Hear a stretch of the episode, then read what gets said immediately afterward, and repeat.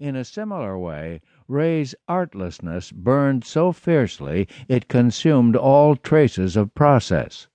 Once in a while we get a writer like this, a comet without a tail, yet whose arrival and impact are undeniable. Anyone who has ever felt befriended by a poem at a crucial moment will recognize the place from which I prefer to regard this lifetime in poetry. For ten years I was Ray's companion and literary collaborator, and finally his wife. I saw the poems in draft and, from Fires onward, had the great pleasure of arranging them in books.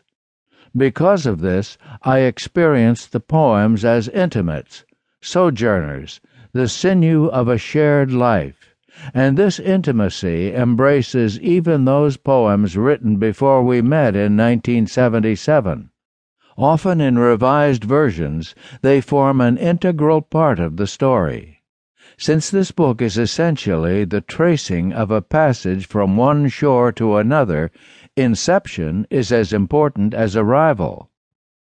I am stricken to the core by an early poem, Morning, Thinking of Empire where a mundane act becomes the chilling image for a marriage's inevitable interior dissolution.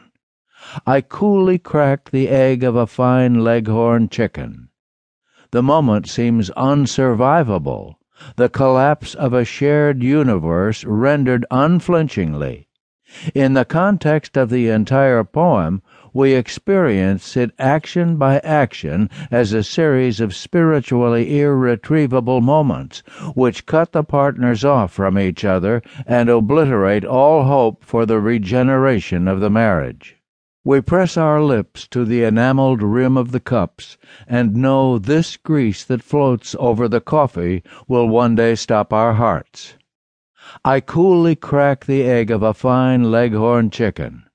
Your eyes film. You turn from me and look across the rooftops at the sea. Even the flies are still. I crack the other egg. Surely we have diminished one another. The word surely here is a cliff and an avalanche, accompanied by the steel eyed gaze and barely containable assessment of the speaker. The poems throughout are keenly attentive to life as it is being lived. But from 1979 on, they also make retrospective safaris into the jungle of old harms, renegotiated from safer, saner ground. Ray had gradually absorbed some attitudes I held toward time in poetry. For one thing, that it was more than lived time and might therefore enlarge one's spiritual reach.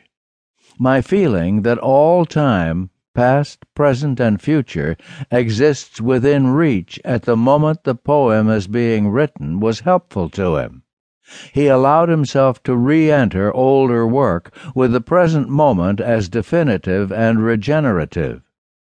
From early to late, the poems are beautifully clear and this clarity, like the sweet clang of spring water to the mouth, needs no apology.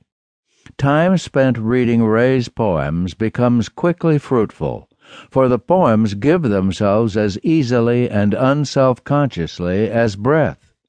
Who wouldn't be disarmed by poetry which requires so much less of us than it unstintingly gives? I am aware of those honed minds that find Ray's transparency somehow an insult to intelligence. They would have applied an editor like a tourniquet. I might have served as such, had I thought it true to his gift. I didn't. If Ray hadn't given and published in the ample way he did, I believe we would not receive his guileless offering with the same credulity and gratitude. Certainly, poems like My Boat, The Old Days, Woolworth's 1954, My Car, Earwigs, You Don't Know What Love Is, Happiness, and any number of poems I love might have been omitted.